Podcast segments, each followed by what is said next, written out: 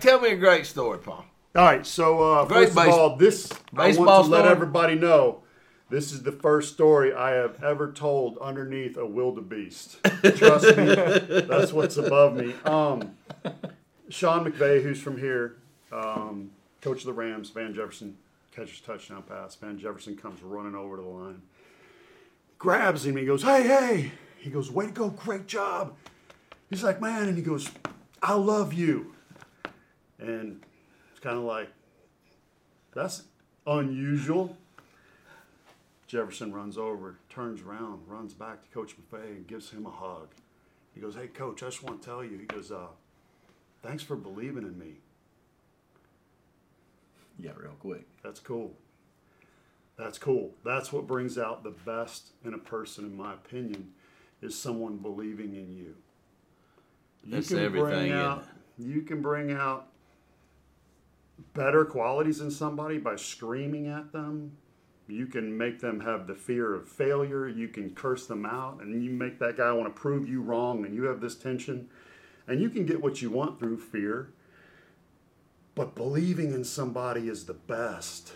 And I responded personally to that. So it's two thousand two.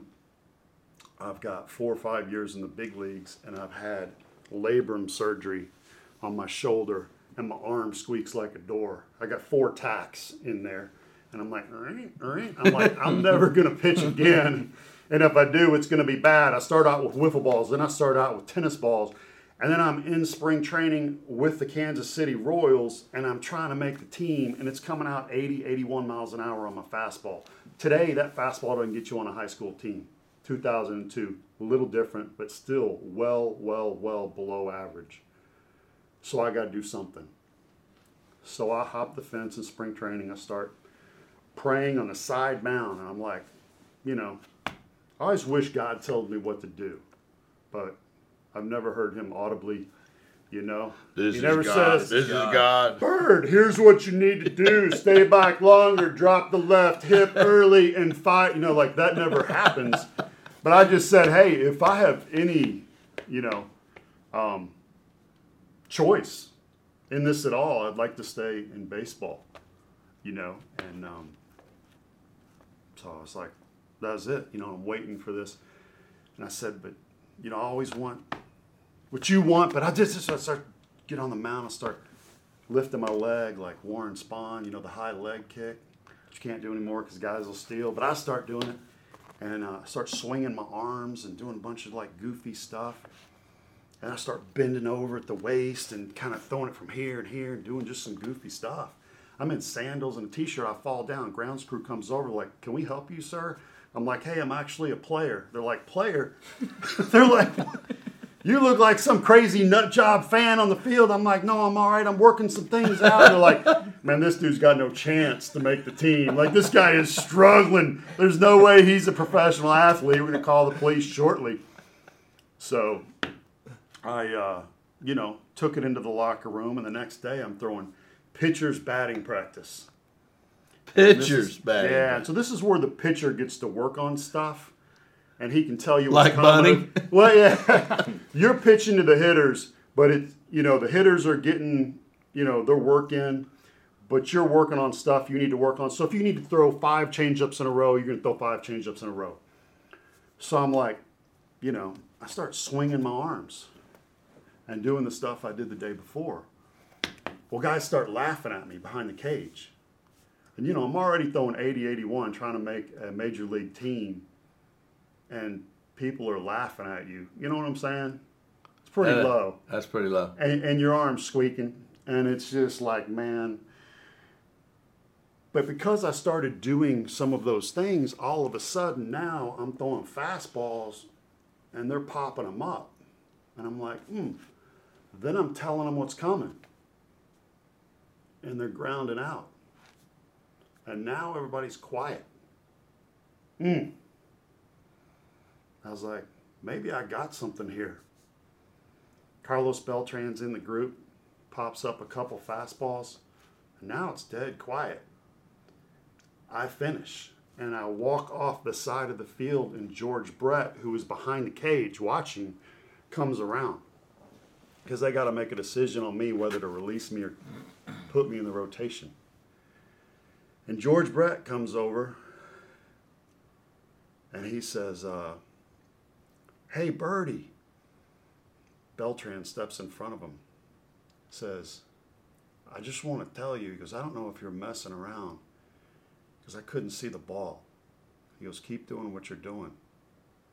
And if Carlos Beltran can't see a fastball, I'm on to something.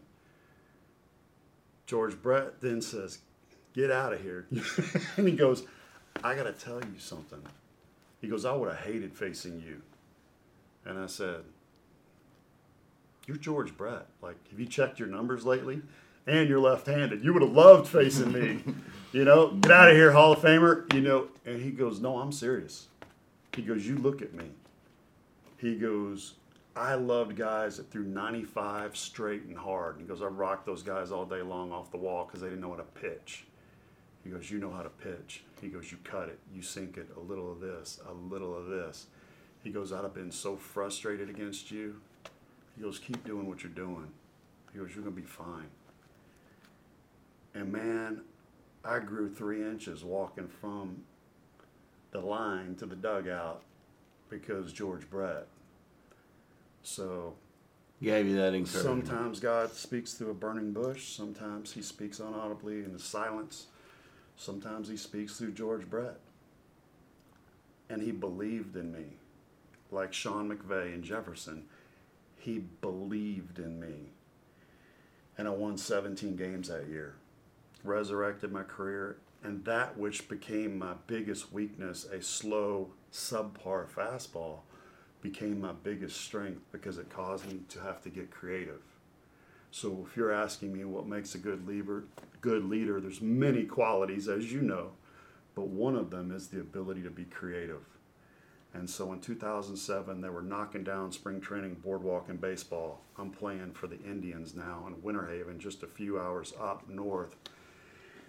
And I get in my car, and I go down, and I grab some sand, and I put it in a jar from the mound where I discovered my windup through praying. And now that jar of sand sits in my office up on the shelf, and it's a reminder, think outside the box, be creative, and God can do anything through you. Man, that's legit. That's awesome. That's what a legit. Great story. I'm oh here with Paul Byrd. I mean, I don't know what all to say about Paul, except first of all, he's a great guy. He's a great friend. Connor wanted to come with us on this podcast. He's got some questions he wants to ask uh, Paul, and they've been they've been in a group together, and so they've gotten to know each other pretty well. And Paul's been great. He's been mentoring Connor on a lot of stuff, and uh, but anyway, so Paul Byrd. So here's a guy that went to the All-Star game. Yes, got picked as an All-Star playing baseball. He uh, he's right now, you know, he's a Braves announcer for Bally Sports, and so he has great commentary. He's one of my favorite ones to watch, and he asks great, he, you know, he gives you great insight because he's been there. And so we want to talk about baseball stuff, especially since the Braves just won the World Series and he was there for that. We want to know, you know, what he thinks about that. Oh, I got my yeah. pearls on to kind of celebrate. And uh, and then we're going to talk about some stuff like, you know, uh, how is sports and business similar from the standpoint of how you think and, you know, when things are going. And then I got a lot of goofy uh, baseball questions for him, too. So we're going to get this thing started. So thanks for thanks for coming. Thanks for being here, Paul. Yes. Thanks for being here, Connor. And um, so did you get drafted out of high school? I did. But you didn't go then. I didn't go. So, all right, so there's a lot of kids that have been in that situation. You went to L S U. Yeah. Right? Which got you into College World Series. Yes. So, was that the right decision? I think so. So, I grew up in Louisville, Kentucky. Right. Now, when you're from Louisville, you say Louisville. Louisville. I thought some of you may not know. So, I'm from Louisville, Kentucky, and I grew up, um, you know, throwing rocks at on my train tracks and, you know. Not stealing bourbon? No, man. I put up the bottles on the train tracks, throwing rocks. My dad would catch for me. I always loved baseball. I always loved pitching. And you have to love it. Like, you have to love it. So that was inside of me when I was born. And, um, yeah, so I grew up watching Tom Seaver, Johnny Bench, Dan Driessen, Ken Griffey Senior, you know, the Big Red Machine right across the river. So George Foster in seventy-seven hit a ton of home runs. I was one of the first five hundred in the gate, so I got the George Foster black bat. I slept with it for two weeks, and my parents are like, this kid is eaten up with baseball. So it was a really tough decision when the Cincinnati Reds drafted me out of high school. And Gene Bennett sat in my living room, and he talked about Don Gullett getting his arm strong, throwing rocks at squirrels out in the hills in Kentucky. And I was like, I throw rocks at bottles on train tracks. So, yeah, I know what that's like. That's cool. It was really cool. And I was like, you know, um, this is really, really tough decision. And um, I wrestled with it all summer. And uh, was that too much stress for a kid your age, you think, at the time? Because um, that's a lot. That's well, a lot. That's a know, big dis- life decision. You make these little decisions, and you have to do it like that, and it affects the course of the rest of your life. It's crazy. Such that asking my wife, Kim Yip, out on a date, and she said no. And I said, I'm not taking no for an answer. So fifteen minutes later, I talked her into one date, and we've been together ever since. So I had a little decision at fifteen minutes. Do Go I take Kim. No for an answer? Um, I don't want to come across as a stalker, but I didn't want to take no for an answer either. So those little things, it's like, man, what do I want to do? Yeah, I love baseball, but I really felt like in my heart going to L S U, Skip Berkman was the coach. He was the coach of the U S A. Was he recruiting you? He was. He's the best recruiter in the history of the world. He was like Hannibal Lecter. He could talk you into swallowing your own tongue. He was that good of a motivational speaker. And just so when I went on my visits, I went to tons of places, and I was pretty hot commodity coming out of high school. Um, you knew you were hot commodity? I was, because I, I, you know, I had all of these visits and scouts. People were coming to see you, people talking about you. Yeah, because as a junior. Was your head big? It was. I was the stuff, and I thought I was. Uh, I threw, you know, eighty-nine as a junior. And so I um, that's a big deal. You know, when you're, yeah. you're sixteen years old, you're throwing eighty-nine, good curveball, and uh, this is pre-surgery, you know, yeah. before I was throwing eighty-one in the big leagues. Um, so I had I had good fastball, good life, and um, so I was going to recruit us on all these other schools, and people were really arrogant. They were like, now we're going to win without you if you come, but hope you get here. You know, like those were the kind of attitudes you got, and coaches were kind of like, we're doing you a favor, offering you a scholarship. So I walked in at L S U. And he just looks at me and he goes, I can't win without you. He goes, I Back to the same thing. He goes, I need you here. He goes, we've done our research. I've talked to the scouts. He goes, you're going to be in my weekend rotation. And he goes, I need you to carry the line, carry the lineage, hold the rope. You're next on deck in this program of greatness. And he goes, we need you here. And he goes, when you come here, you're going to learn how to pitch.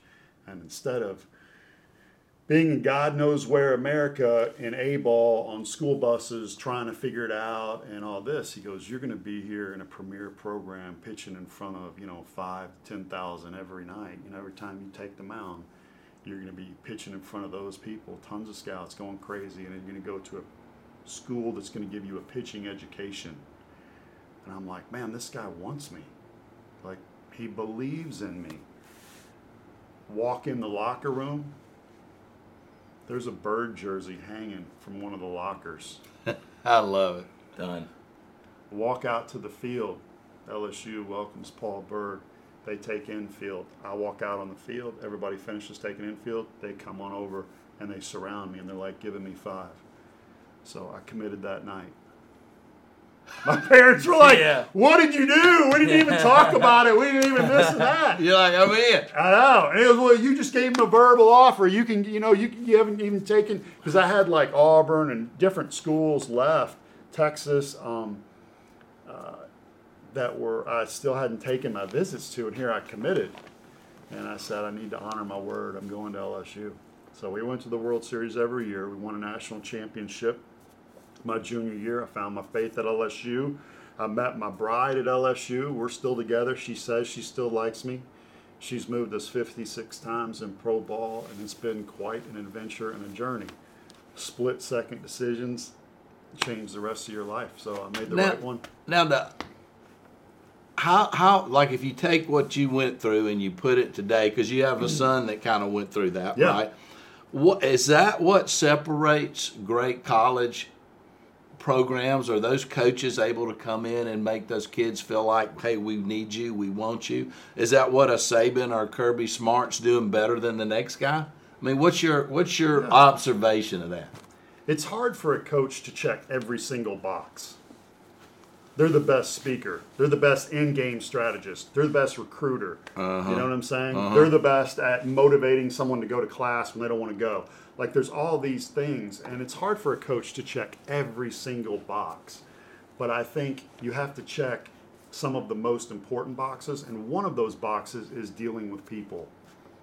You have to be able to deal with people and bring the best out in that person and instinctively know. I mean, how many math classes did you have growing up? How many, I don't know, foreign language or science classes, geometry? How many, you know, social studies classes did mm-hmm. you have? And I logged a lot of time. I mean, I logged eight years of French before I even got to high school. I've never used French. But I've never had a class that's entitled, that's titled Dealing with People. Right, right. And one of the most important skills I think you learn as you go through school and adventures is how to deal with people. Coaches that don't like you, teachers that don't like you, somebody that does believe in you, somebody. And so you have to, the best coaches that I played for, they could adapt to the person. They knew what button to push here, what button to push here, what button to push here. If you don't know how to do that and you're just going to be this guy and everybody has to adjust to you or have to get out, you may be a good coach, but you won't be the greatest. Well, I think you're good at that. I think you're really good at adapting to people. You are too. Well, I mean, is that something you think you can grow in, or is that something you think you just naturally are born with? What do you, the ability to sort that's, of like have emotional, yeah. intel- social no, intelligence? No, I mean, I mean that's a that's a good question. Yeah. I certainly wasn't born with it. I had the privilege of seeing good coaches and learning from them. And um, I think another thing is you don't want a coach that's fake. Right. You want authentic.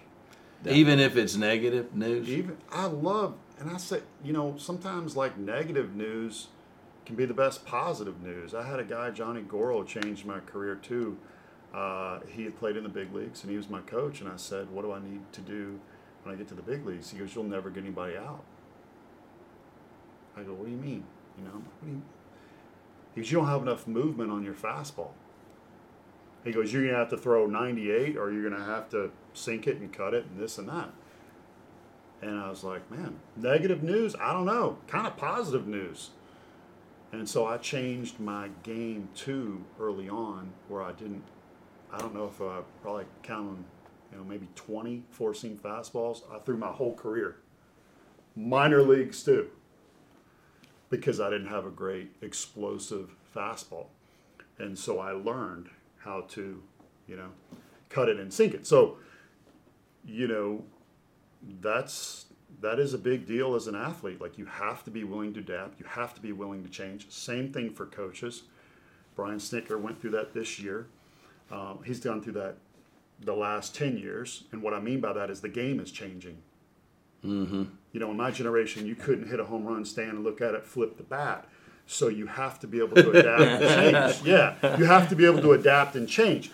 Um, and this is a really, really, really big box. This goes back to believing in someone, caring for someone. If you loved me and you believed in me and you cared for me, you could yell at me or scream at me or anything you wanted. Right, because you knew I they knew were... where that source, I knew where that was coming from, yeah. and you were wanting the best out of me. If you didn't like me and you didn't want me on the team for whatever reason, and you yelled and screamed and put me down and were negative, that that made me angry. And I may perform out, I'll show this guy, but it also I was like, I can't wait to get out of here. Yeah, I don't want to be here. Yeah, but when you when you when you're playing professional sports, though, I mean, there's so much individual stuff that you think about, that I need my numbers good and I need to do so, so much so I can sign my contract and keep playing. But then you got the team aspect of it. So how does how do you as an individual get yourself coached? I mean, especially if you're in a situation where you're not getting what you need from the coaches there on the team.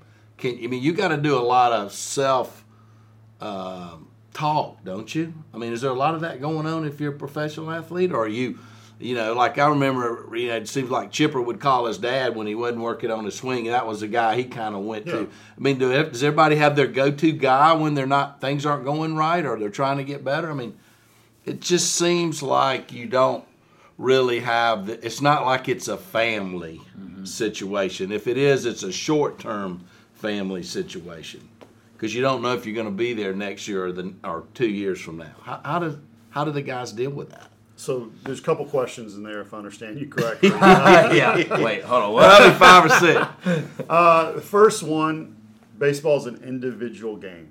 Okay. Played within a team concept. Ground ball goes to shortstop. All eyes on the shortstop to catch the ball, throw it first. First baseman's got to catch it before the guy gets there. How fast does he run? Well, all the guys on the bench can't run for him. So it is an individual game played within a team concept. And selfish players, and they're certainly out there, right, are not the right ones to uh, bring on your team. Bring out the best in your team. Mm.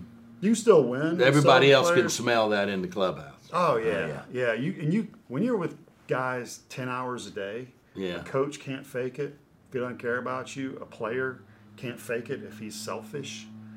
Um, so. As long as you do what you need to do to get ready and to prepare for that one-on-one situation, um, that's helping the team. Okay. You know, but yes, if you are a team player and you bunt or you, which is a lost art now, and you, you know, if it's if it's uh, a tie game and there's a guy on second with nobody out. I know immediately if the player is selfish by his approach at the plate. Immediately. I know if he's trying to move the guy to third or if he's trying to hit a two-run homer. You know what I'm saying? The chances of moving someone to third are far greater if you concentrate on moving him to third than if you try to leave the park. Because thirty home runs is great. So thirty times a year, one of the best in the game is going to hit a home run. But I can walk up to the plate, you know, now at my age, I think, and move a guy over. So you see these things in the way somebody approaches, the way they swing. So if a guy drops his back leg, sinks in, and goes, you know, I know he's not trying to move the runner to third base. Hmm. And so I say that guy's selfish. That's the lesson Alex Anthopoulos has learned over the last ten years. When I asked him, and I'm, you know, my job as a broadcaster is to bring out stuff that I can't get on a computer, and I say, hey, you always talk about not just getting good players, but the right good Play. players. Where did you learn that? And he said, from failing. And I said, tell me more. And he said, I've been in the playoffs with Toronto and other teams, and I watch, and he goes, if you get the wrong guys, you may get there, but you won't win at all.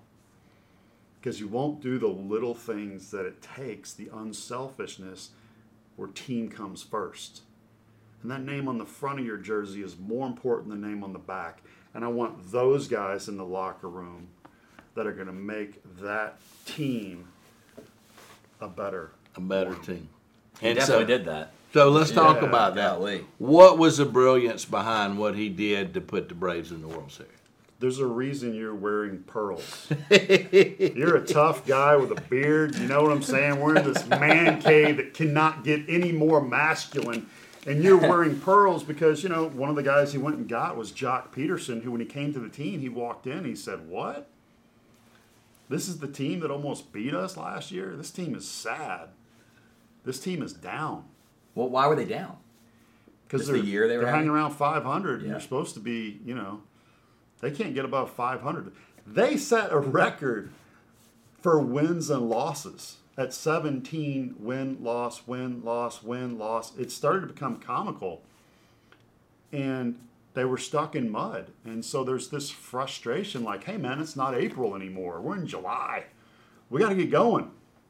And it, there was this feeling of being snake bit, and then so-and-so gets hurt, and then so-and-so gets hurt, and then, you know, we would score eight runs and give up nine. Right. And, you know, we would score two runs and give up three. And it was like you're just kind of stuck. And there's this feeling of, hey, guys, it ain't our year. You know, there's just that, that feeling. Yeah, yeah. And uh, so he got guys over there that are like, man, knock it off. Vogt came in. You're not going to see his name leading the headline, Stephen Vogt. backup catcher. Hilarious. One that should be on S N L with some of his imitations. Brings life to that locker room, along with a guy wearing pearls who is a grown man, just, you know, making sure that... What were they doing? What were they doing to bring the life? Making sure that you have fun at the game of baseball. Steve, I told you I'm in Louisville, Kentucky, breaking lamps and on the train track. I can't wait to get to the big leagues. And you finally get to the big leagues and you're miserable? You're having no fun playing a game? There's something intrinsically wrong about being able to do what you've always wanted to do as a little boy, and you're miserable. And so they came in the locker room and they started to change the culture, and they reminded them of having fun and how good they were. Because they were a good team. How good they were, yes. Yeah. Yes. Adam Duvall, a difference maker in a different way. He's not going to get up and give a speech to the locker room and do an imitation like vote, but he's the silent assassin. He just goes about his business. He works hard. He's type one diabetes. You're like, man, I got no excuses if Adam Duvall's doing it. He's got a thing on the side of his hip that's injected into his body that makes sure his insulin is right. Type one diabetes, he's supposed to be tired. This dude's a warrior. Hmm. And now all of a sudden, what? You know, Ron Washington. Out early, hitting ground balls to the guys, making sure, because defense wins championships, that those guys are ready. And so you had all these little parts, and it just needed some tinkering and some additions of people coming in. And so then the next thing you know, you picked up Soler, and you had Heredia, Guillermo Heredia from Cuba, who's not right in the head. Max Fried hits a base pitcher, pitcher, base-winning hit, and is running to first base. And Guillermo Heredia runs onto the field before he touches first base. With the like, swords. It's illegal. But who cares? Because we've never seen it. We're like, when in the history of the game has a guy with two pink swords run onto the field and beat the guy who hit the game-winning hit to first base? His foot's, I'm like, are we going to review this? Like, you know, you got to touch bases. You got to touch home. And, like, you can't cross base runner. You know, like, there's these rules. But I don't think there was any rule in the M L B handbook for pink swords onto the field before a guy gets the first. Amazing. So what's really cool is Soler came over and was hurt in Kansas City, called my guys in Kansas City. What am I getting? What are we getting? He said, man, don't be confused, slow motor. I go, okay, tell me more. They go, Paul, a little bit of, little bit of sadness, a little low-level sadness, works hard, misses family in Cuba. Um, but if he's healthy, he's going to go to the post, and he's been really hot the last two weeks. So I think Alex picked him up because he's starting to turn around. And he goes, if he's right, they go, he's not going to hit three fifty. They go, but look out. Look out, because anytime he comes up to the plate, he's deadly. Final game of the World Series. My gosh, I'm in Houston, center field. The crowd is like going nuts in Houston. They're screaming. We got a few people chopping there. You can't even see or hear. And it's a big moment, two on. And, you know, no score yet. And Soler's up in that box, man. Fouls off, I don't know how many, four or five mm-hmm. to the left side. And now the crowd's really screaming, really getting loud. Dusty Baker, top step. Come on, pitcher. I mean, this is just, it doesn't get any better. I'm in center field. Ready? Kelly Kroll says he's going to hit a home run. My partner, mm-hmm. you know, he's got the video. I go, okay. Start taking the video. Soler. Boom! And let me just tell you something. I've seen a lot of games in Houston. There's, you know, left field, little short. Then you got some people. Then you got a really high wall. Then you got a train sitting on top of that wall. And normally if you hit one over that wall, you hit it really high. It's a loop shot, you know. It's like that hanging punt that sticks up there forever. And like, it's going to make it over. And then it gets over. His was like, it was like a rocket ship, and no one had really seen that. Like, I hadn't. Like, how did he clear the wall like this?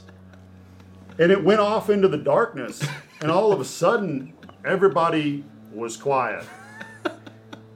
Into the dark. Into the dark. And I turned to my partner, and she's like, ah, ah! You know, going crazy. I'm like, yeah. It's over.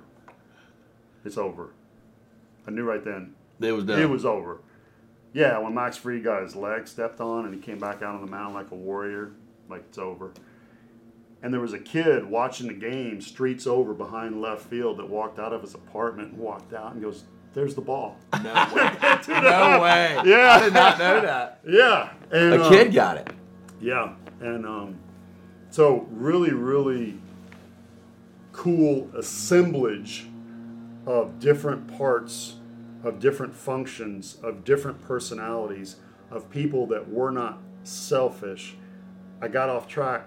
Heredia made Soler much more happy because he too was from Cuba. I had a partner. Had a buddy, and they could share in their pain and talk about things that a guy from America could not talk about. Mm. And the next thing you know, Soler is smiling, and there's some really, really cool moments that this team had that I thought was not only the best team at the end of the year, you know, and I, I was, I don't, I'm not saying this in a braggadocious way, but we're broadcasting and everybody's talking about the Dodgers and we're playing the Dodgers.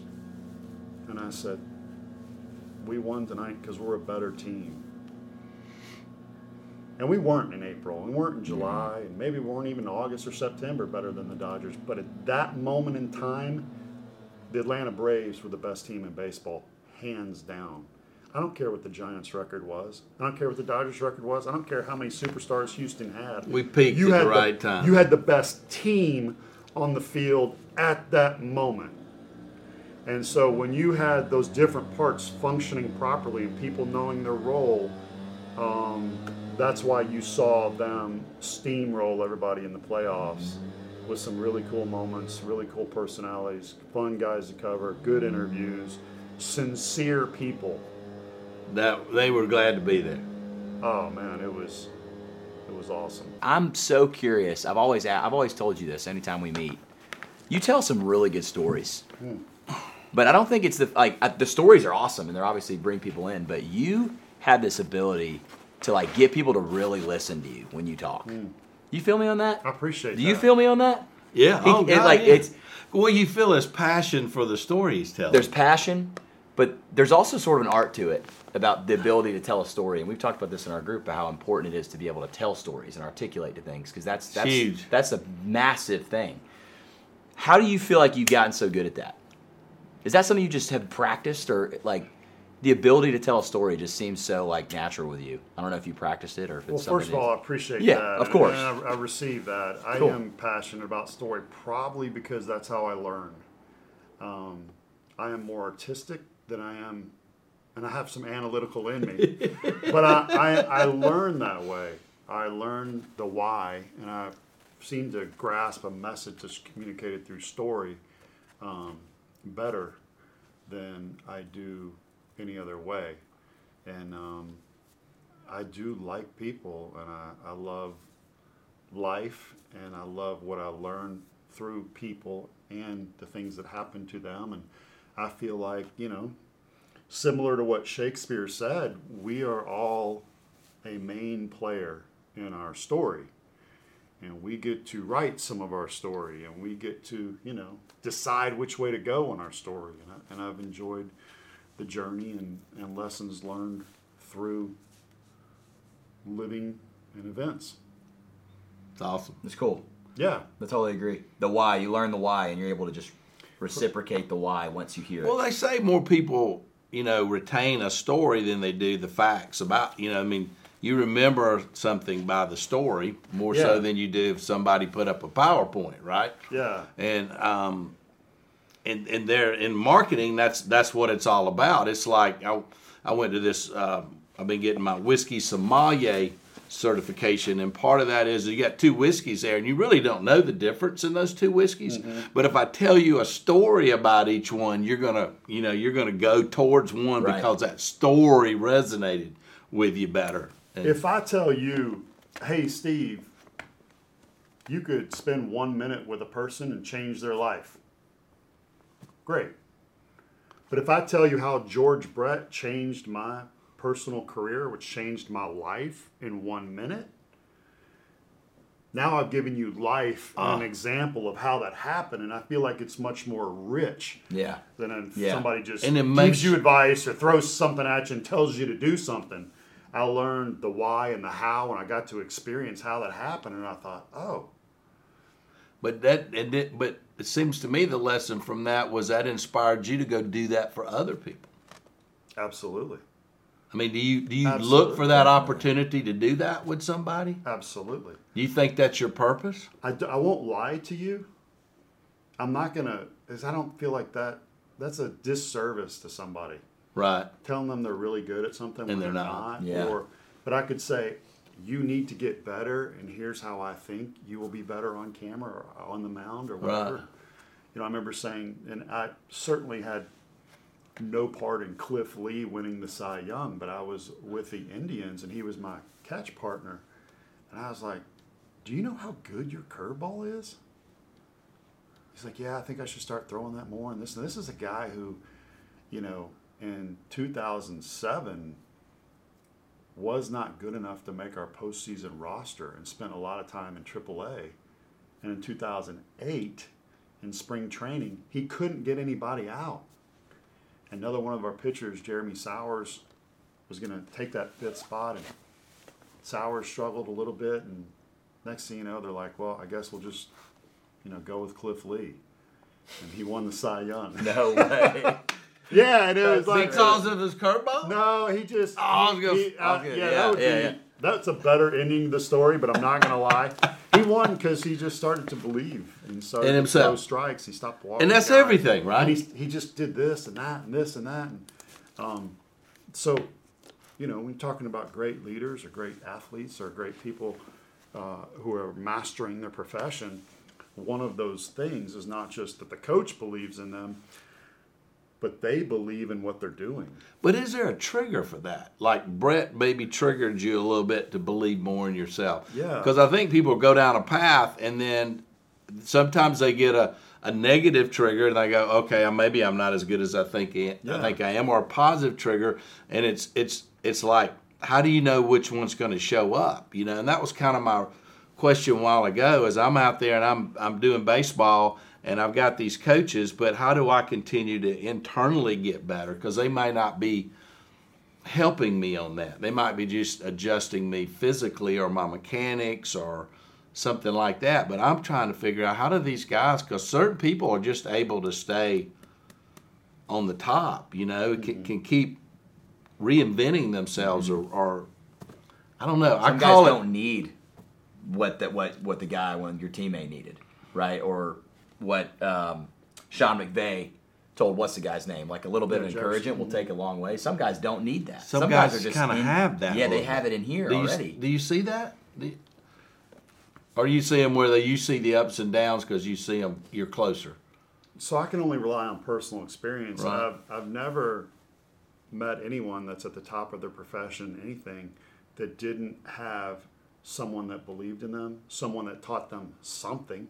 That they've stayed with. Now, I call it a tape. It stayed with yeah, them. Yeah, like, you know, uh, Greg Maddux was probably the best mentally of anybody that I played with as far as belief um, in himself and pitches and things like that. But, you know, if you listen to Greg Maddux Hall of Fame uh, speech, he's praising his coaches from high school. Darren Balsley was a coach who was younger than him in San Diego for just a year, and he praised him for things that he learned when he's in his forties, from how him. to adapt and change from, and so there was there's there's always somebody. Yeah, I, I think so. I, that's good. That's you what know? I was after. Now, that person may have a somebody, but they don't want to listen to them, mm-hmm. or they, you know, they already know it all, or you know, they don't have that motor, or that engine where they they work hard. I They're don't not know a how, student. Yeah, and I don't know how to give somebody that. You know, or give somebody confidence. Right. You know, that's a tough thing. But, like, I will say that your marinade or your culture or the things that happen to you certainly play a part in believing that you can do it. Okay, so let's so let's let's go with that. So where you are in your place in life right now, being around that team like you are, did you find opportunities to mentor some of those guys? On the Braves? Yeah. No. Years passed, yes. twenty twenty changed everything. So our accessibility to, to the team. Yeah, because, you know, like Melanson comes over. Incredible, you know, career closer. Now out with the Padres. And when he walked into that locker room, uh, he called me over right away and said, how did you throw your cutter? Because I had a good cutter. He has a good cutter. And he had a little blip on the radar where he lost his cutter. And so now he was, so he's gathering information. So I wasn't hmm, responsible cool. for Mark Lance and turning it around. He had already done that. But for him still to learn more and desire, yeah, yeah, to want to know, I was like, well, I'm impressed by that. Hmm. You know, um, so there's certain little things I can say to somebody every now and then. So th- those are some of my richest moments as a broadcaster, to be able to still interact with players, because I'm super passionate about baseball, and not just talking about it, but talking to a player about it. And um, yeah, that's cool. I, I, sorry, I feel like um, I feel like today's narrative, not even baseball. Baseball might be a different story, but even in business or any other kind of sport, I feel like it's such an like there's such a narrative about individual focus, and like you need to pump yourself up, and you need to get it yourself, and you need it's all individual. And I feel like that's not something that happens enough in today's world. And like people my age especially, it, it, it feels like it's so up to them only to yeah. accomplish it, or else it's not worth much. They're not seeking you know, out or... They're not or, seeking advice. They're not yeah. understanding that it's a team effort. So it's cool to it's cool to hear you say that, because I feel like a lot of people my age would... Maybe some people like that was the take, first time they heard that or something. Take that away from this from this interview. Yeah. So, all right, so what what happens when... All right, you get there and you sign this big old fat contract for five million dollars, or you play a while and you get this fat contract, and you got five million dollars. You know, you sign a contract for five million dollars. What happens next? Do they write you a check for five million dollars? You, if your agent's what? really good and you get a five million dollars bonus, you get it all up front, because of the time value of money and investing, that would be the way to get it. But... that doesn't happen. How does pay because work? Because the investment? Best businessmen in the world who run the team understand that, and they would rather pay you later, you know, and as late as possible. But you make money while you play every two weeks. So, you know, when you're in the minor leagues, um, you know, my son's double A with the Cubs and did all the math. All he makes less than four dollars an hour. And then, so I, when I played, but he loves it. Loves it. I mean, we don't want to be anywhere else. Loves it. Absolutely loves it. And that's that's more important than money. Yeah. Way more important than money. But when you go from not, you know, I maxed out at seven thousand dollars a year in triple A, and then all of a sudden you get to the big leagues, in the first two weeks you go, whoa. That's real that's money. Game, yeah, it's a game changer. But you still, it's not crazy, crazy money. You start wow. paying off your aunts and your uncles and whoever else loaned you money so you could survive in the minor leagues. And, um, you know, for me, uh, so first thing I did was my parents helped me out a little bit. We had a little deal. It's impossible to live off, you know, this hour. Yeah, it's impossible. Um, and so, and, and, and what I mean by that is to eat right and to train properly and to, you know, yeah. it's really, mm-hmm. it's hard. So it's, so my parents had helped me out a little bit. First thing you do is you pay them off. That was good. And then you start to have these kind of little goals. And then, you know, I signed, um, my first really big check, I mean, was with the Phillies, and I went from making nothing to, you know, year after the All-Star game, making a lot. And it wasn't five million dollars, but, you know, I had signed for one point nine, and when that first two-week check, check came in, it was like...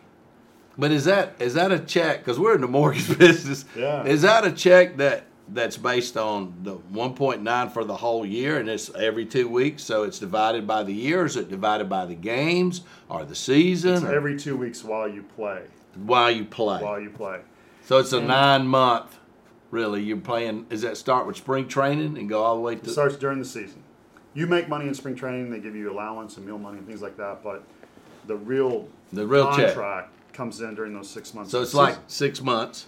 That you're getting every two weeks, you're getting, your, getting a, a large check a that large you're not used to getting. At a, at a I was twenty-eight, um, so um, I'm sorry, I was twenty-nine. So you know, I'm in my twenties, getting a big check, and, and that's hard. Um, I want to say this. This is really, really important. Uh, Chuck Swindoll, West Coast um, counselor for many years, author, successful. Um, so he's sat with person after person after person.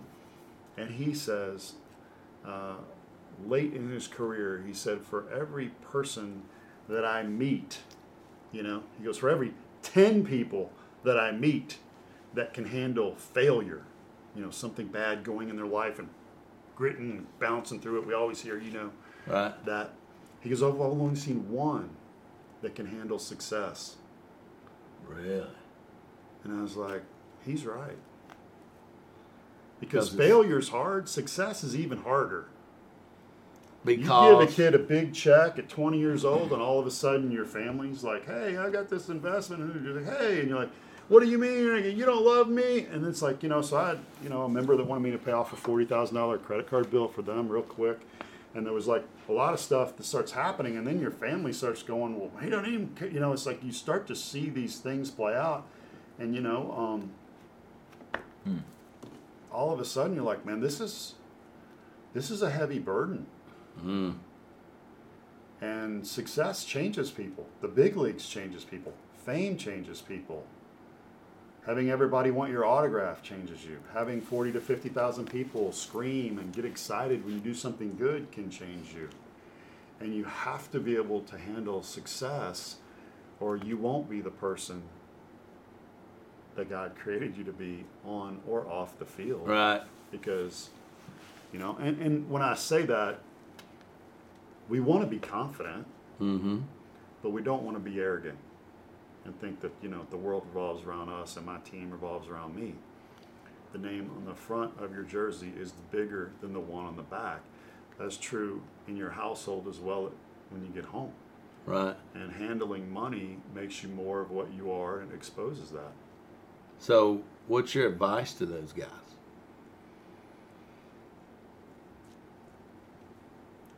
Get accountability. Get somebody to help you. Don't do just whatever, you know. And, and I, I'm okay. I go, man, I wish I could go back. I would have done this. Mm-hmm. We all get do advice, that, though. No matter advice, what we are. Get advice from that guy now. Yeah. Now, when it's in your lap and you've never handled this before, go get advice from somebody that was successful and somebody that had failed that had the same thing happen to them.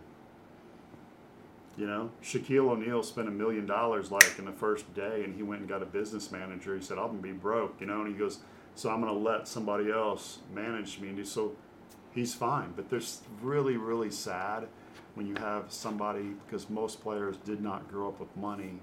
There's a lesson in that as well. And all of a sudden, you're in your twenties and a big check comes your way. Um, So surround yourself with people that you trust, that are wise, that um, you know, can help you through that process. Do most of them do that? Ooh. Most. That's a tough word. um, I've seen a lot of really horrible stories, you know, and then yeah. I, I've. I've seen some really, really good stories. So uh, I wouldn't be able to say most, but I would just say... You know, we hear about the horrible ones. We don't hear about the success. Yeah, there's no surprise. Yeah, there's no surprises. But, yeah, there's a lot of good success stories, too, and there's people that are able to handle money and are able to handle fame. And, um, you know, all the other successes that come with the glorification of that athlete. And there's a lot of great stories out there that people that are able to, you know, handle that. And so how do you handle autographs? How do you deal with that when you're when you when you're when you're in the heat of it and everybody wants your autograph? How how how do most guys handle that? What's your advice on handling that? Be gracious. Be glad. Be glad. Be gracious. Now, I can't sign an hour before each game. Right. Somehow Cal Ripken did that. Have no idea how he pulled it off. You'd be leaving on a bus from Baltimore, and there's a sea of people in the parking lot, and there's Cal Ripken. And he ain't leaving until two or three in the morning until he signs every single autograph. I have no idea how he pulled that off. He did.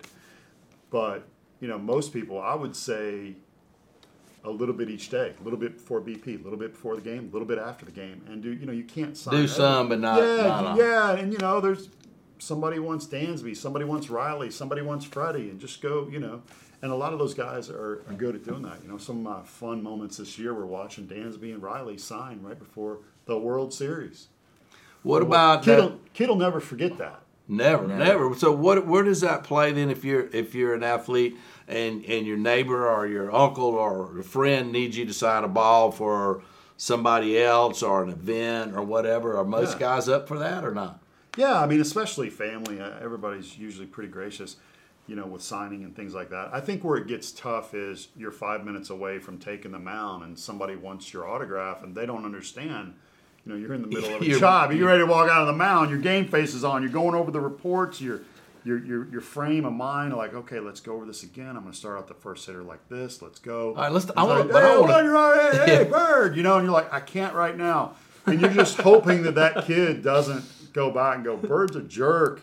You know, yeah. you're hoping that his parents are able to explain something like that, but it's uh, it's not. All right, how how do you how does a pitcher prepare uh, to pitch a game? How does that work today? Now, you're going to go out there and you're going to pitch against X Y Z team, and you know pretty much who's in the lineup. How are they doing film, or or what? What's the process for that? So a little bit of everything, you know, and you've got to know yourself and know what you like the best. You know what.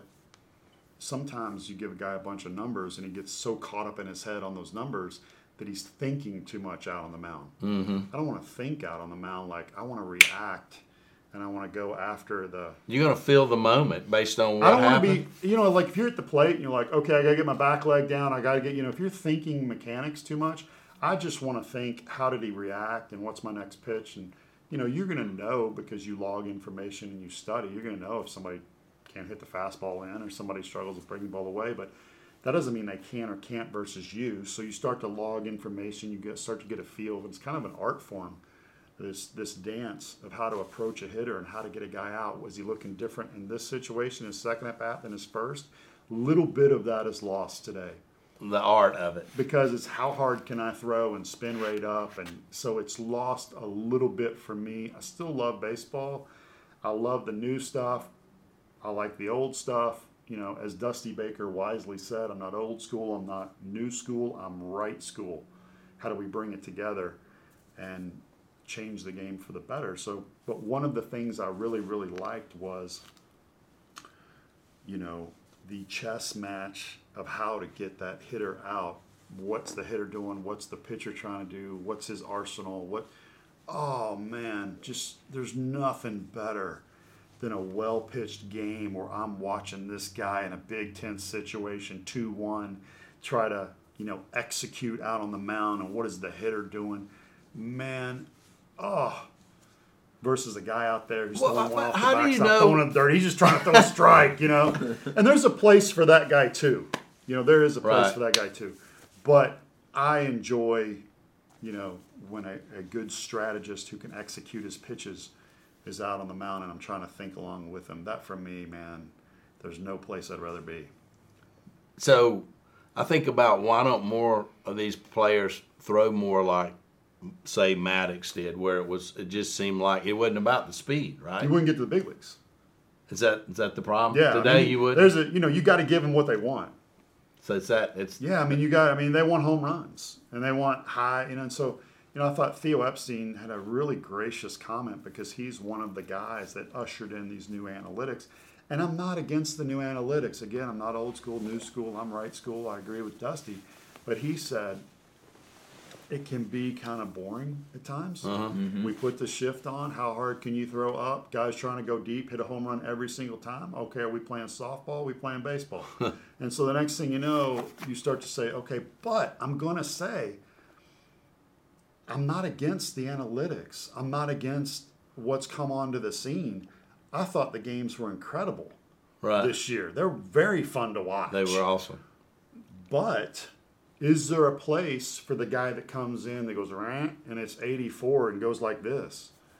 Yes. I was I watching so, Rob too. Friedman on Twitter today. He was showing a Maddux thing, and the ball went, vroom. You can't do that when you throw ninety-eight. It's harder to make the ball move the harder you throw. So when you see a Trinan out there throwing a power sinker at ninety-eight, you go, wow, I have no idea how he mathematically does that. I don't know how his shoulder's still attached. I have no idea what he did, but it's beautiful. And I would love to have had that. I never did. How is the hitter even fouling it off? So there's a lot of fun stuff to watch, too, in the midst of all this. But the game has changed. Talk about successful leaders adapting, and that's one of the things. I want to say this. You said, how does a guy get ready? Mm-hmm. You know, you got to know yourself and what gets you ready and what studies. Is it video? Is it this? Is it mechanics? Do you just listen to, you know, you ready? Classical music and work on your breathing so that when you get out there and it gets crazy, you have the ability to calm yourself down when you breathe, because the more oxygen you get, the smarter you are, the better decisions you make, the more relaxed you are.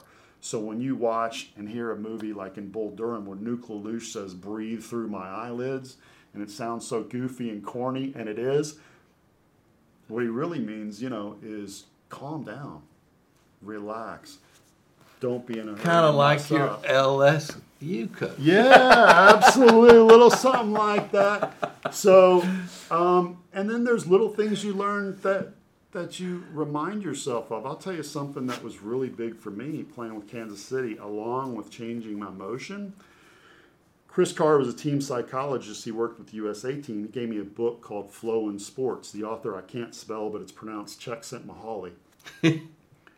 And he took the common denominators of the best athletes in all sports. So the Bo Jacksons, the Bjorn Borgs, the, you know, tennis, uh, Michael Jordan, one of the greatest thinking athletes ever, maybe the best, you know. And he took these common denominators. Are you ready for this?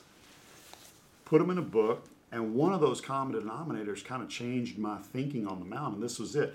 The best athletes in the world saw challenges as enjoyable. Ooh, potential threats as enjoyable. They didn't Ooh, want to play that's a ten, big. That's big. They didn't want to play a ten nothing game. They wanted to play a one nothing game. So Bjorn Borg, tennis player, purposely got down in sets until McEnroe came on the scene and beat him, because nobody could beat him. So he had to have a challenge. So he would get down in sets to try and come back and beat a guy. So he's one of the greatest at coming back from being down. Uh, Michael Jordan dominated basketball. We've, you know, hopefully all seen, you know, the, the video that came out on uh, on Netflix. Yeah. Yeah, man, unreal. So he started playing baseball. He hit three home runs at B P, and uh, when he went out at Comiskey, and the next thing you know, they're like, "Man, you can't you can't go back and play basketball." And he's like, "Okay, watch." He and needed did. this challenge, and then they came back, and there was a challenge on what he could do. And, okay, but is it wait, a ch- challenge? No, go ahead. Mike Tyson knocking people out? Yeah. You know what he stopped doing? He stopped training until a couple weeks before the fight to see if he could get in shape and knock somebody out. So the guy, psychologist, tells me, he goes, hey, he goes, uh, when you take the mound, he goes, and you get people on, he goes, I want you to see that as enjoyable. It's no longer a negative. So when your base is loaded, nobody out, you think to yourself, this is great. I'm going to strike out the side, or I'm going to get out of this. So you start playing a game in your head, and you start enjoying. And it changed my mindset. Huge. I was like, he's right. He's right. Billionaires with a B, seventy-five percent have been bankrupt. They take risks. They love challenges. Mm, you know? They come back. Yeah, and so there's this, whether in any sports, like you have to enjoy the challenge. Um, and if you run from challenges, you're never going to be the best athlete that, or person that you can be. That's so true, because the people I know that are stupid, wealthy, love doing stuff to almost see if they can get caught. Yes. It's almost like they want to drive fast to see if somebody, see if they'll get a ticket. Yeah. You know, they want to sneak in somewhere yeah. just to see if somebody will pull them out. Yeah. You're right. Challenge everything. But is is that this? I've noticed with a lot of uh, highly successful athletes that I've met that they they they can't stand to lose either. Also true. And I won't say all of them can't stand to lose, that they, they want to win, but it's this thirst of how can I be better? So if I lost, what do I need to learn from that? And it drives me more to want. My dad, you know, again, Louisville, Kentucky, shoots the shot, never came off the ground because he was a part of that generation. He played college they basketball. Didn't do jump. You didn't ju- do a jump shot. But he was money every time. And so as a little kid, I never beat my dad at horse until one time I beat him. And it's one of the greatest accomplishments in my life. But when he beat me in horse, I wasn't like, we're not playing anymore. You know, I was like, again, again, you know, and, yeah. and, um, yeah. So it was, it's one of those where even if you lose, it's what did I learn? But does that carry over with a lot, a lot of professional athletes where they want to win in whatever they're doing? I mean, they want to win if they're playing you in poker. They want to win I if think they're. So. I mean, they're just that they're they're. Is there something about your makeup that, that's different, that you just have to win, or you have to figure out how you can win, or if you lose, I got to play you again so I can beat you? Is it that prevalent, or is it?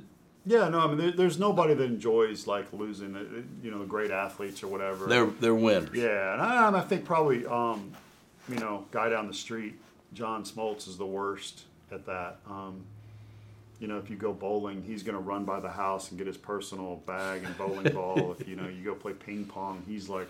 He wants to know, win. Yeah, yeah, I mean, so there's there is, and everybody is like that to an extent, some obsessive, some not, some may be focused in one area. Yeah. Um, but... You know, if something's not my passion, I'm not like, oh, I got to be the best at this. If Sorry, I'm not that did you say that it. again? Sorry. But huh? Said say it again. Somebody's it again. listening. Uh, yeah, everybody's listening now. um, but yeah, you just uh, you have that drive. All right, tell me about Bobby Cox and Snitker and Leo Mazzoni and coaches like that, Atlanta coaches, which we know. Yeah. What any great stories? Anything? Uh, what what made those guys successful? Bobby was one of the best at dealing with people, you know. And every coach had their own unique kind of style. And Bobby didn't. He wasn't a big talker. Remember the old E F Hutton commercial? Yeah. You know, E F Hutton, people listen. So when he spoke, I mean, when he had a team meeting, it was very very powerful because, you know. But he was kind of like your grandpa that cared about you a lot. Mm-hmm. And you wanted to perform because you knew he cared about you. And he would show that by when you failed, he'd give you the ball as soon as he could again to get your mind so you get your confidence back up. That was his thing, right? The rookie got called up, put him in the game immediately. You know, Brian Snitker is very gracious in saying that he has learned a lot from Bobby. Brian Snitker's his own guy. He's not Bobby Cox, but the fact that he can be humble enough to say, I learned this from Bobby and this, and you go out there um, is really... is really a great great quality. And Brian Snitker, I think, if I were to say why is he so good, um, it is because he cares about you so much and allows you to be yourself and creates an environment where you want to be at the field. There's a lot of guys that would have shut down Guillermo Heredia running onto the field with pink swords. And they would have said enough of that. But he can handle Heredia, and he can handle Freddie Freeman, and he can handle Dansby, and he can handle Ozzie, who's from a different country, a different place in the United States, a different personality, a different engine, and he knows how to push those buttons. You like him? I do. Really good? When Ronald Acuna Junior gets hit and he's on the center of the field, screaming at people, you know, and just, and here you have this guy in his sixties ready to fight you physically because you hit one of his guys. Hmm. Mm. All I need to know. When he's giving his speeches afterwards and he's tearing up and you know how much he cares, it's great. I asked Brian Snitker, why are you such a good manager? That's a really tough question. Why are you so great? But I just said, you know, guys love playing for you. They'll run through a wall for you. Far more important than great decisions. And I, against a certain amount of people on Twitter, feel like he makes great decisions. Um, because you can never, as a head coach, make a decision that everybody agrees with. You no. Know? It'll be like fifty-five forty-five, you know, on the, what you do. And they were always like, after you made the yeah, decision. Yeah, after you made the decision, I should have done this, I've done this, I've done, you know, and I'm like, no, you really have not been in the trenches. And don't know what you would do in that situation. And you don't know who's hurt, and you don't know who. So when you bring guys in from the bullpen, sometimes you don't know what you're getting. You're like, man, that makes no sense. But he believes in people. It's why you saw Luke Jackson out on the mound pitching against the Dodgers. Because he's like, nah, I believe in you. Go get him. Struggles. Tyler Matzik comes in, becomes a cult figure because he shuts the side down, and wow. Mm. So when you see him believe in people, scream when one of his guys gets hit, but I asked him, why are, why are you a good manager? Why are players want to run through a wall for you? He just said one thing. I I really care about my players. And they know it. It's like a family. So not only did he bring some guys over that, you know, is why you're wearing pearls, but there was already a, a situation where somebody could come over and even do that. Yeah.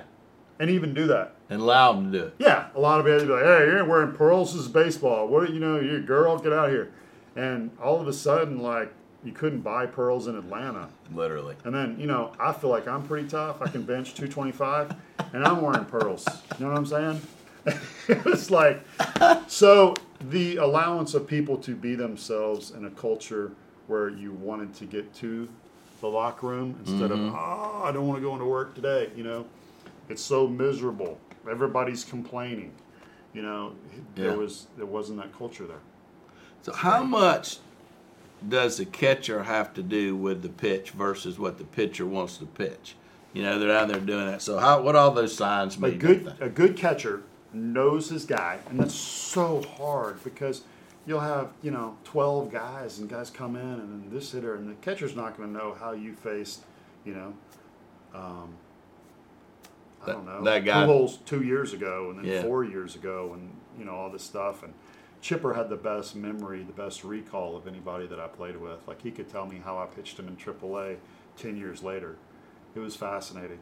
Um, so, you know, a catcher, a good catcher, really knows that guy, knows the hitter, knows how his stuff will play against that guy. But the best catchers just make suggestions.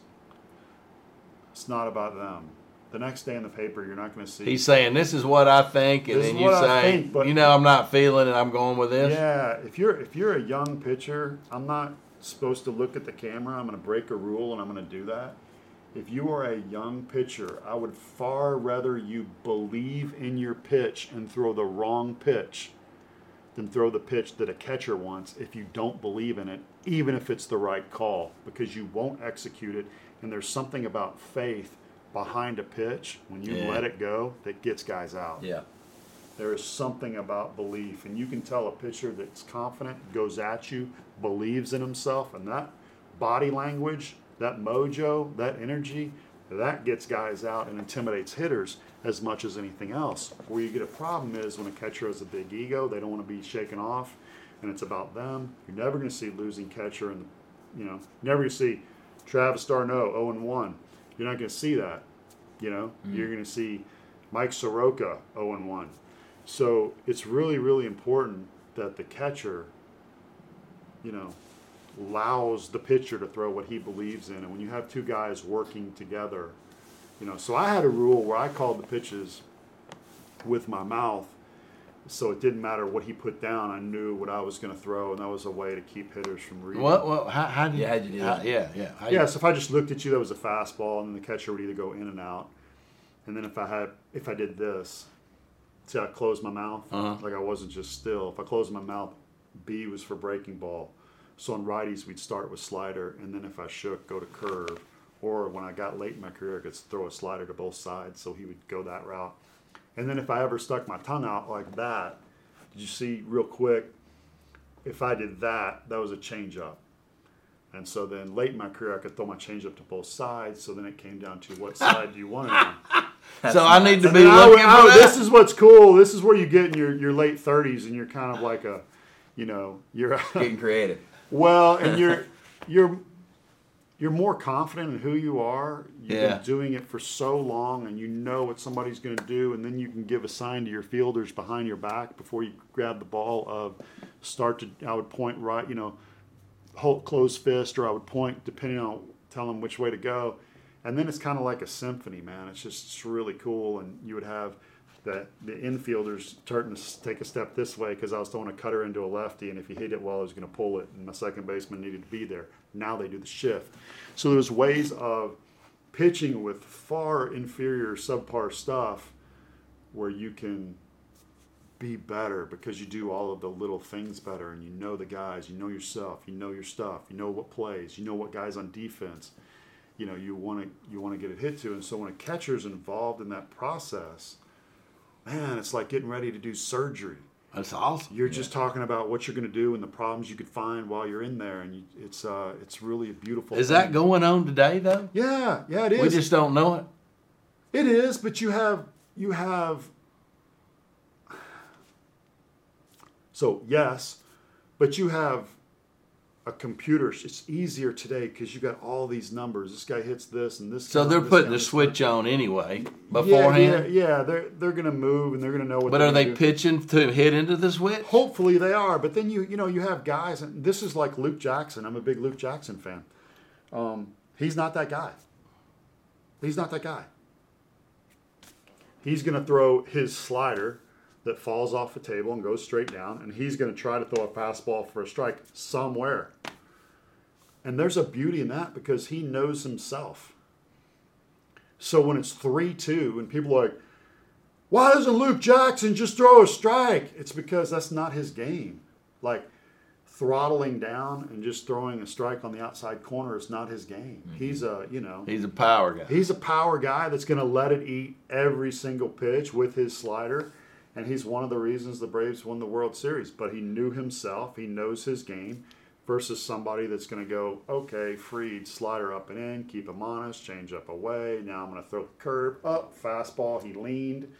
You know, he reads the hitters and starts doing that. Now I'm like, okay, not everybody can do that. If Luke Jackson tried to pitch like Max Fried, he'd fail. Mm. And if mm. Max Fried tried to pitch like Luke Jackson, he'd fail. But because they know themselves and what get guys, what gets guys out for them, it works. That's great. So the moral of the story is, stop hating on Luke Jackson. Stop hating on Luke Jackson. You love Luke Jackson. I, I do. He's another one of those guys that's the right guy in the clubhouse. Really? Good personality. Comes in on a skateboard. Yeah, born in Florida, but you really should be from California. That's hilarious. Yeah. So what what did you think about them taking the All-Star game away from us here in Atlanta? Hmm. May have been a blessing. Really? May, yeah, may have been a blessing. Um, certainly wasn't a blessing for a lot of businesses in Atlanta. I didn't agree with it. I had pictures of the All-Star Game signs on the polls that I wasn't allowed to tweet or put up, and I'm like, oh! Um, I love people. I love Atlanta. I thought our fans have done a really good job of supporting the Braves, and I wanted other people to experience that. that. Yeah. And um, I thought the front office had done a really good job of putting together a stadium that Bill Plaschke called the sterile shopping mall. L A writer, even put down Waffle House. Do not come into our state and put down Waffle no, House. No, you guys are psycho. So when you started seeing stuff like that, um, you know, like, okay, little chip on our shoulder. You took the All-Star game from us. You're calling it a sterile shopping mall. Which, and my point is the execs had done a really good job of putting together an incredible stadium with a footprint where it was very fun to go to mm-hmm. before and after the game. Yep. Mm-hmm. And uh, our fans, again, responded and were fantastic. And, you know, you had guys in that game that I thought deserved on our Atlanta Braves team to show off what happened. So when it was taken because of political reasons, that was frustrating. Um, and I thought the Atlanta Braves did a very good job of saying we don't agree, but we, you know, we... We're rolling with it. We're... We don't have, you know, don't have a choice. So I think the way it played out later is like, you know, uh, in years past, I saw the Atlanta Braves kind of in the playoffs like, hey, the chop is racist. Don't do the chop.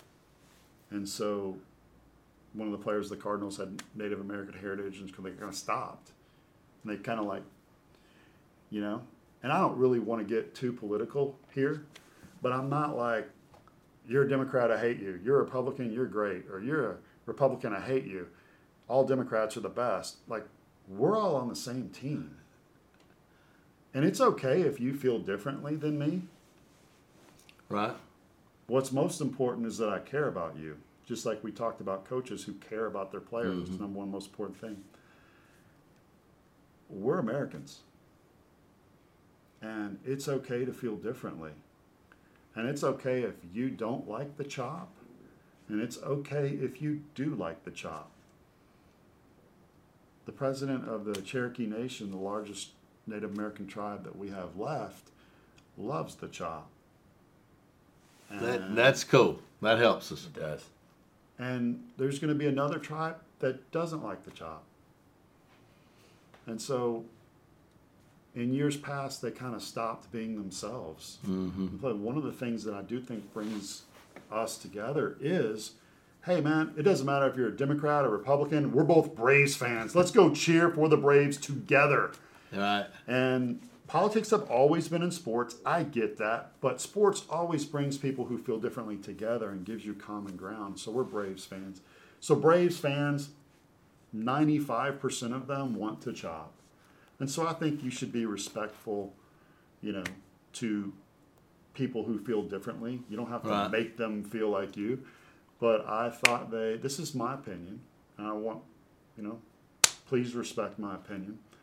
And so when people come into the game and they turn the stadium lights off and everybody gets out their phone and starts chopping and the music's blaring, something started by Deion Sanders from Florida State way back when in the nineties, I still get the chills no matter how many times I see it or hear it. And it's very intimidating for another player to come into that. Yeah. Good night.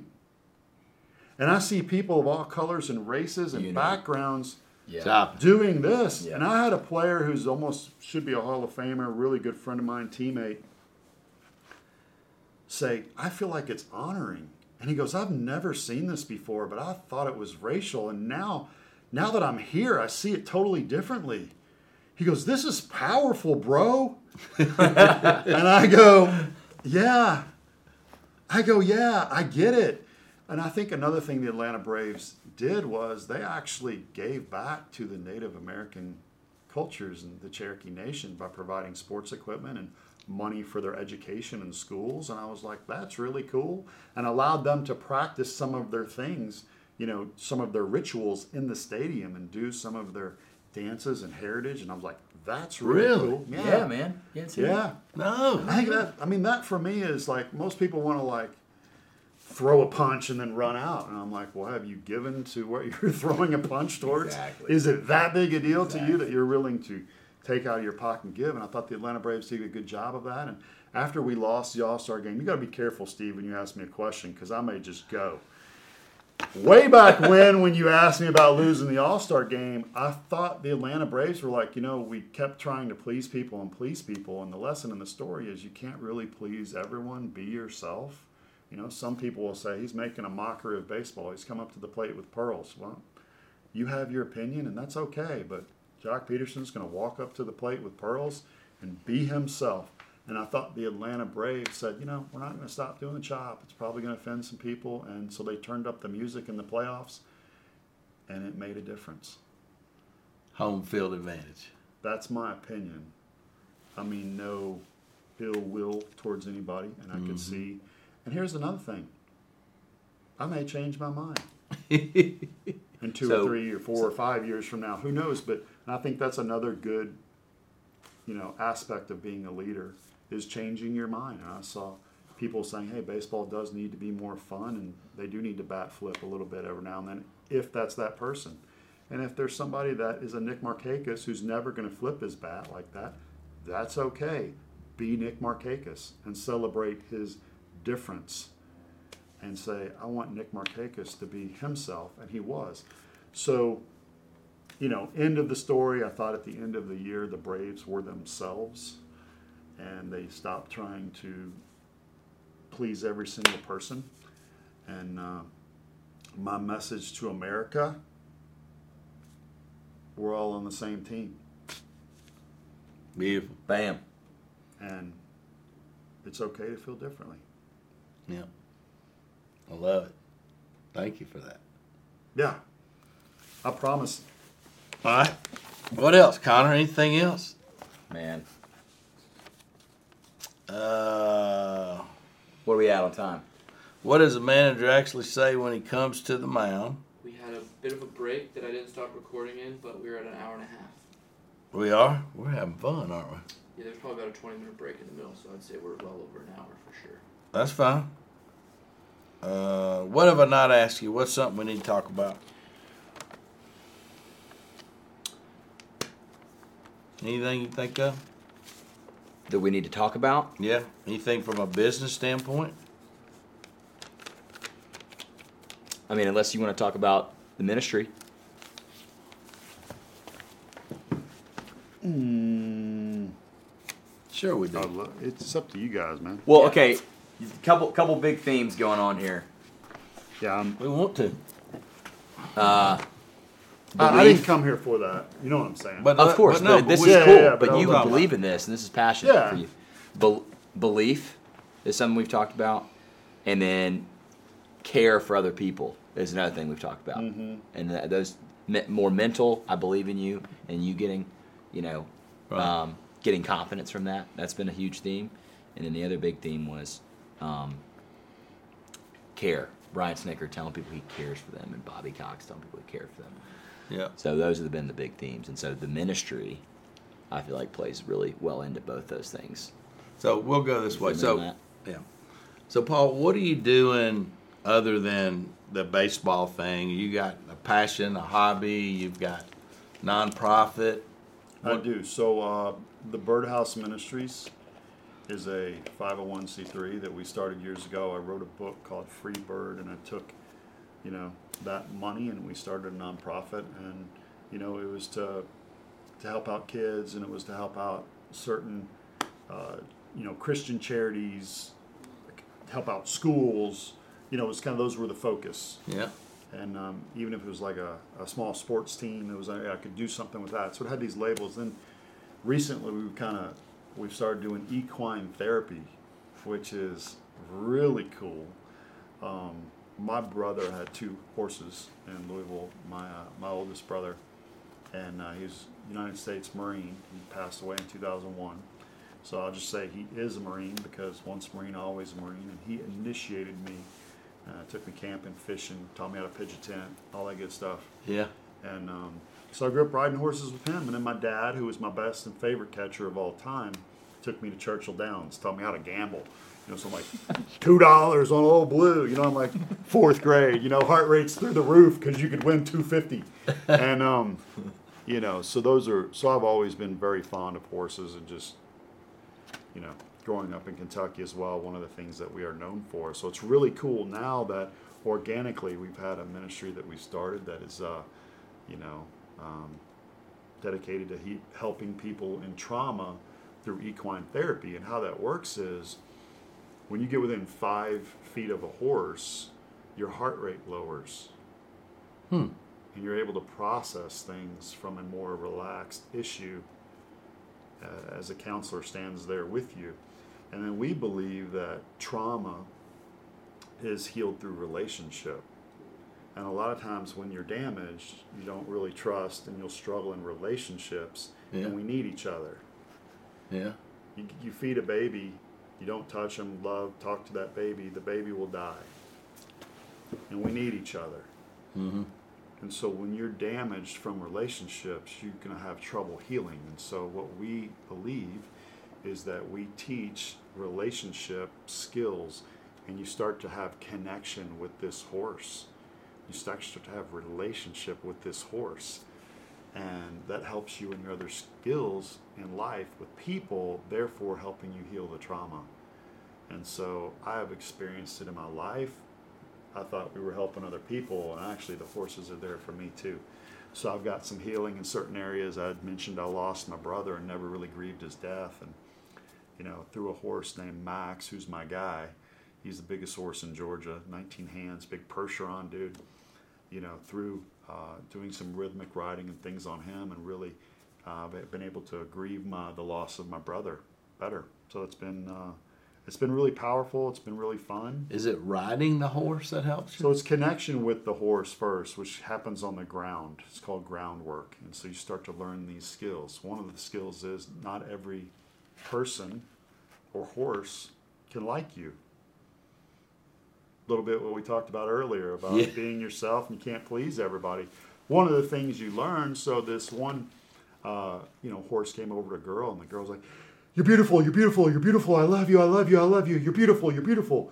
And the horse walked away to the other side of the arena, and she didn't know why. And so the first lesson she had to learn was, yeah, uh, you don't have to manipulate people, and not every person or not every horse can like you. And so she uh, started talking, you know, to the therapist, and then she started crying and getting some stuff out, and feeling like she wasn't good enough and why this and that. And so we started talking about, hey, it's okay if somebody doesn't like you. Doesn't that's wow. That's, that's actually what's going to happen in life, and it's healthy that you can realize your worth is not dependent on someone else's opinion of you. And mm-hmm. she's crying and all this, and the therapist says, now look to your right. And she turned to her right, and that horse was sitting right off her shoulder. Same horse. Same horse. Therapist goes, well, it looks like you got a new buddy. You got a, you got a new friend. And being authentic and sharing a little bit about yourself and how you feel actually creates connection. That's crazy. So if you just told me what to do and you just told me, but like that would be, but I don't really know Steve. But if you tell me a little bit about you, about how you feel and how you felt when this guy was born and what you like to do, where you went on the motorcycle and that feeling you got when you came over the mountains in Colorado and all this, and I'm like, now I know a little bit more of Steve. He's being vulnerable. I feel connected. And then when you share certain things that you've struggled with, that's okay too. Mm, that's where it gets really good. Yeah, to be authentic and to be vulnerable. You start to feel connected. So these are some of the principles that you learn with these animals, and then you can go take them out into the real world. Real world, and you start to get healing and know it's okay to not be okay. We're all messed up, and um, yeah. So how do people, if they want to learn more about it, or uh, Birdhouse B Y R D H O U S E Ministries I E S dot com. Alpharetta, Milton. Milton, and uh, yeah, we've got a round pen, we've got a cabin in the woods, we've got two barns, and we've got an arena. And then you can graduate up to getting on the back of a horse and do some trail riding and things like that. And yeah. That's also fun, too. I love it. Yeah. That's awesome. Hey, guys, so uh, thank you for being on this beach I talk. I got to stop my man right here. He was Turn it over us. to an expert. He was going to take us out, and I'm used to taking us out at Bally Sports. But sometimes when you get a rookie close by, you don't tell them, and then you let them take us back. And that's what's happening here. Connor Beecham's going to take us out. You want me to rookie. do it? You want Let's me to do it? the best exit that you got. Best exit I got. Guys, thanks for listening this week. Paul, thank you for coming by. This has been a fantastic, fantastic podcast. Learn all, learned so much hanging out with you, so I really enjoyed you coming by, man. Um, but yeah, thank y'all for listening, and we'll see y'all next time.